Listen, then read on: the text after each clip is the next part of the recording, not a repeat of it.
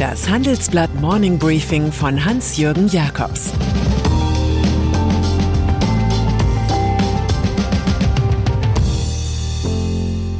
Guten Morgen allerseits. Heute ist Mittwoch, der 26. Januar. Und das sind heute unsere Themen. Das neue Zögern bei der Impfpflicht.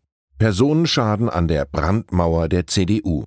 Und Comeback-Königin Andrea Nahles. Nach einer kurzen Unterbrechung geht es gleich weiter. Bleiben Sie dran. Sie investieren in Aktien, es fehlt Ihnen aber eine klare Strategie. Ihr Depot ist ein Sammelsurium mehr oder weniger guter Ideen. Dann geht es Ihnen wie vielen. Lernen Sie in der Masterclass erfolgreich investieren, alles über kluge Börsenstrategien. Mit dem Rabattcode Investieren20 gibt es 20% Nachlass auf den Normalpreis. Infos unter handelsblatt.com slash erfolgreich investieren. Corona-Pandemie. Heute diskutiert der Bundestag über eine allgemeine Impfpflicht. Es ist zu spüren, dass die Begeisterung hierfür nachgelassen hat. Das gilt auch für die Wirtschaft, wie verschiedene Meinungsbilder zeigen. Die Unternehmen zögern. Laut Peter Adrian, Präsident des Deutschen Industrie- und Handelskammertags, gibt es eine ähnlich differenzierte und engagierte Diskussion zum Thema Impfpflicht wie in der Gesellschaft insgesamt.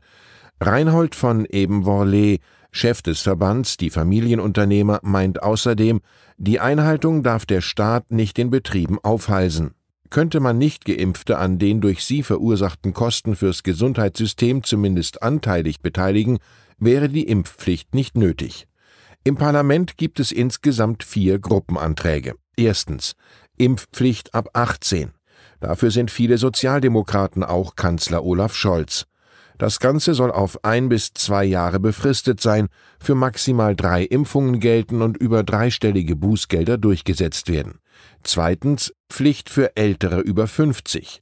Das regen einzelne FDP-Abgeordnete und Grüne an. Bedingung ist, dass die Impfquote nach dann verpflichtenden Arztgesprächen immer noch zu niedrig ist. Drittens. Gegen eine Pflicht sind Liberale um Wolfgang Kubicki. Der Entwurf des FDP-Vizechefs verweist auf die geringere Wirksamkeit der Impfstoffe und fordert bessere Aufklärung. Auch Unionsabgeordnete finden sich hinter dem Antrag. Viertens. Ebenfalls strikt gegen eine allgemeine Impfpflicht ist die AfD. Die Partei fordert außerdem das Ende der einrichtungsbezogenen Pflicht im Gesundheitswesen. Fazit zwar ist ein Gesetzbeschluss im März möglich, der Bundestag müsste sich aber noch mit den Bundesländern einigen, sonst droht ein Vermittlungsverfahren, und ohne Länder wäre eine Impfpflicht nicht durchzusetzen. Werteunion Max Otte ist ein Ökonom, mit dem man nach der Finanzkrise 2008 recht gut über die Schwächen des Wirtschaftssystems streiten konnte. Inzwischen ist er ein politischer Schwadroneur, der das Licht liebt, egal wer ihm die Scheinwerfer hinstellt.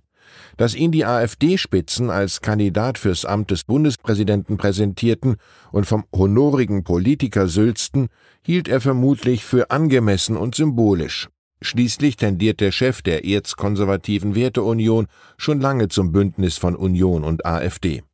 Die Rolle des Märtyrers hat er wohl als Zugabe eingeplant, denn die Otte-Irrungen gaben dem frisch gekürten CDU-Chef Friedrich Merz beste Gelegenheit, Führungsstärke zu zeigen.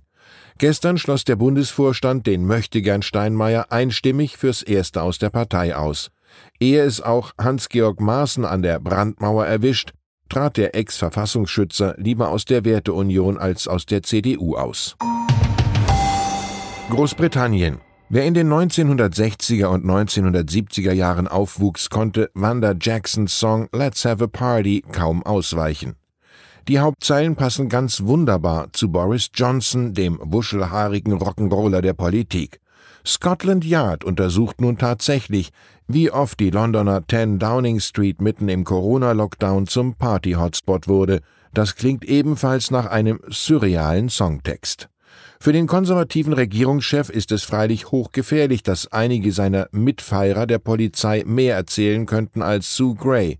Die zweite Sekretärin im Kabinettsbüro führte eine Untersuchung durch, die in dieser Woche zu einem Report führen wird. Auf den Rücktritt darf gewettet werden.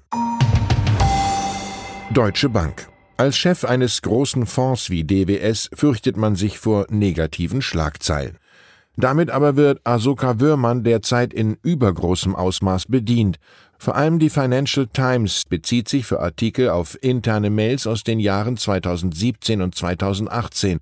Damals leitete der Finanzmanager das deutsche Privatkundengeschäft der Deutschen Bank. Da geht es mal um 160.000 Euro von Unternehmer Daniel Bruck für einen Porsche, mal um Verhandlungen rund um Start-up Auto One. Die Mails gingen an eine private E-Mail-Adresse Würmanns, von der er selbst auch Mails zu Auto One verschickte. Das wäre ein Verstoß gegen die Verhaltensregeln der Deutschen Bank, die den Fall untersucht. Ein DWS-Sprecher dementiert ein mögliches Fehlverhalten. Würmann sei das Ziel selektiver, irreführender Leaks. Das stimmt, denn über die Inhalte kann jeder lesen. Prozess. Wenn wir uns schon in ethischen Grauzonen befinden, darf Pirin Vinzenz nicht fehlen. Der Ex-Chef der Schweizer Raiffeisenbankengruppe steht wegen des Verdachts auf Betrug, Veruntreuung und Urkundenfälschung vor Gericht.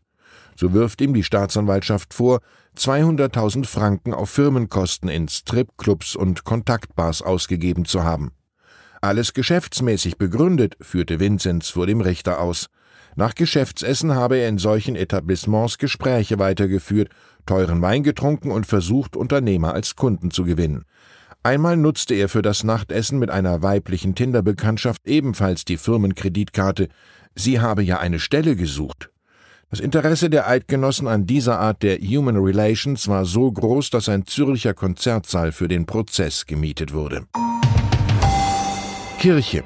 Die Art, wie die katholische Kirche ihre Missbrauchsfälle wegbügelte und noch immer weitgehend folgenlos lässt, empört viele. Ein kürzlich vorgestelltes Gutachten bringt Helmut Markwort in Rage. Der Fokus-Gründer, medienpolitischer Sprecher der bayerischen FDP und Mitglied des BR Rundfunkrats, spricht von einem Sumpf. Er verweist außerdem auf Lorenz Wolf, Chef seines eigenen BR Rundfunkrats. Der langjährige Prälat der Erzdiözese München und Vorsitzende des Kirchengerichts sei eine zentrale Figur, so Markwort und er habe wesentlich dazu beigetragen, dass schwere Missbrauchsdelikte vertuscht und verharmlost wurden. Die FDP fordert Wolf nach dem Machtwort auf, sein Amt im bayerischen Rundfunk niederzulegen. Unter diesen Umständen käme ein Wechsel in den Verwaltungsrat selbstverständlich nicht in Frage. Der Vorstoß war sogar ein Fall für die BR-Nachrichten. Und dann ist da noch Andrea Nahles. Die einstige SPD-Chefin und politische Comeback-Künstlerin aus der Eifel verlässt ihre Präsidentin-Position bei der Bundesanstalt für Post- und Telekommunikation. Es geht auf zu einer größeren, wichtigeren Behörde. Ende Juni folgt sie auf Detlef Scheele als Vorstandschefin der Bundesagentur für Arbeit in Nürnberg. Nahles kann Teile des SPD-Sozialstaatskonzepts selbst verwirklichen. Sie stieß es noch im Hochamt der Partei selbst an. Der Frust über sozialdemokratische Grabenkämpfe ist gewichen, nun herrscht Gestaltungswille, zumal sie mit Kanzler Olaf Scholz eng betraut ist. Der war 2008 auch nicht weiter erstaunt, als sie verkündete, sie habe gar nichts dagegen, mal Bundeskanzlerin zu werden.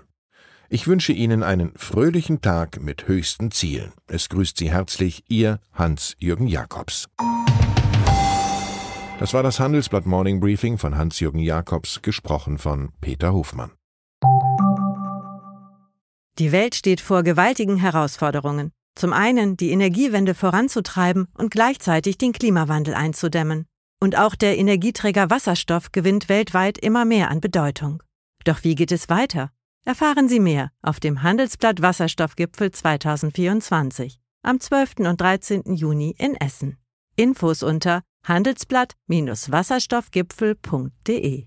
Mit dem Vorteilscode Wasserstoff 2024 erhalten Sie einen Rabatt von 15% auf die Tickets.